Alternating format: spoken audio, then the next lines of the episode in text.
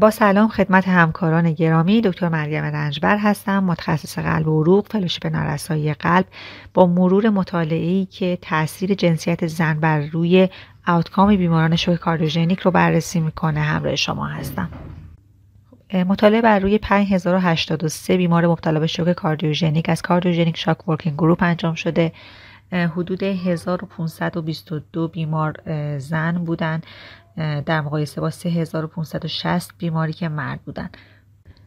هر گروه به سه دسته cardiogenic shock به دنبال MI cardiogenic shock به دنبال heart failure و de novo heart failure cardiogenic shock تقسیم شدن و میزان de novo heart failure cardiogenic shock در خانوم ها بیشتر از آقایون بوده. خب propensity score matching برای یکسانسازی دو گروه زن و مرد بر اساس baseline characteristic انجام شد. قبل از propensity score matching تفاوت هایی در baseline characteristic و outcome در دو تا گروه وجود داشت. مثلا خانم هایی که با cardiogenic shock به دنبال heart failure مراجعه کرده بودند survival کمتری در زمان ترخیص داشتن و شوک cardiogenic شدیدتری رو در مقایسه با مردان داشتن. یعنی stage E شوک در این بیماران بیشتر بوده. 26 درصد در با 21 درصد در آقایون. و همینطور outcome ش در شوک کاردیوژنیک ناشی از MI در دو تا گروه زن و مرد مشابه بوده.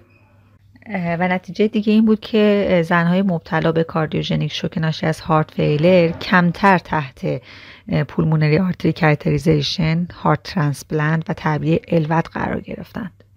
و نتیجه که بعد از propensity score matching هم به دست اومد جدا از علت cardiogenic shock خانم ها عوارض عروقی خونریزی نیازمند به جراحی و ایسکمی اندام بیشتری در مقایسه با آقایون داشتن.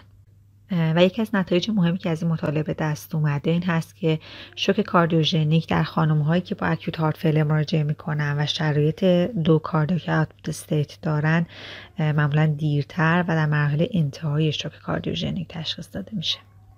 ممنونم از توجهتون.